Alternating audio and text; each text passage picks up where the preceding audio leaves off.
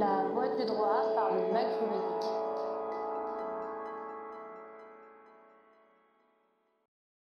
Bonjour et bienvenue sur La Voie du droit, votre podcast d'actualité juridique. Comme tous les 15 jours, nous vous proposons un podcast au format court avec le décryptage d'une jurisprudence.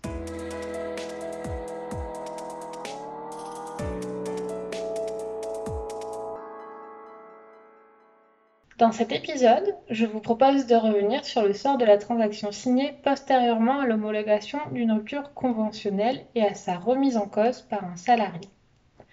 Rappelons tout d'abord qu'en droit du travail, la rupture conventionnelle est un mode de rupture à l'amiable du contrat de travail à durée indéterminée entre le salarié et l'employeur enregistré auprès de la Direction régionale de l'économie de l'emploi du travail et des solidarités et qui lorsqu'elle est homologuée par cette dernière, permet aux salariés de bénéficier des allocations chômage en plus de se voir verser une indemnité de rupture conventionnelle.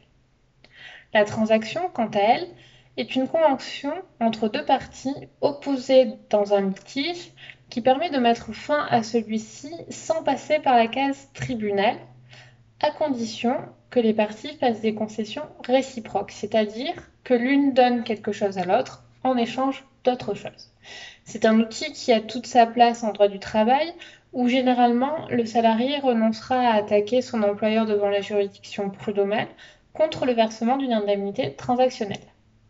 Rupture conventionnelle et transaction sont donc deux modes de règlement amiable qui peuvent être cumulés, mais c'est ici qu'une précaution s'impose et qui constitue l'objet de notre étude.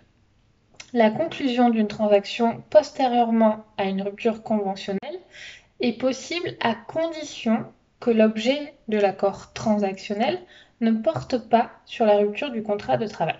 C'est un rappel effectué par la Cour de cassation dans un arrêt du 16 juin 2021. Pour exposer les faits, nous sommes en présence d'un salarié qui conclut une, rupture conventionnelle avec son employeur, rupture qui est homologuée. Postérieurement à cette homologation, une transaction est conclue également entre l'employeur et le salarié qui renonce au terme de l'accord à son indemnité de rupture conventionnelle. En contrepartie, son employeur s'engage à prendre en charge son projet de formation.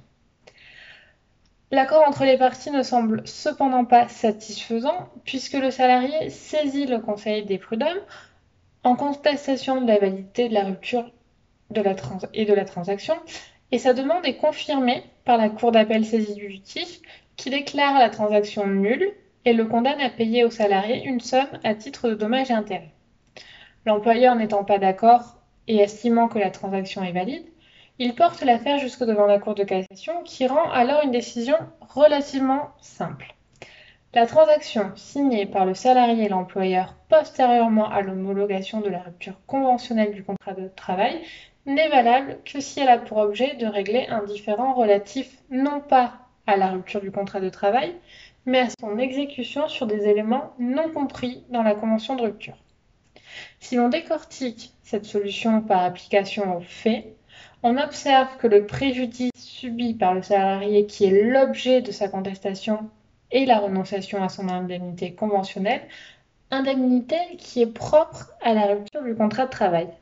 Or, la transaction conclue postérieurement à la rupture conventionnelle porte justement sur le sort de cette indemnité puisque l'employeur a souhaité compenser cette perte par la prise en charge de ses coûts de formation. Alors, le motif de la transaction est inhérent à la rupture du contrat de travail, la transaction ne peut qu'être nulle.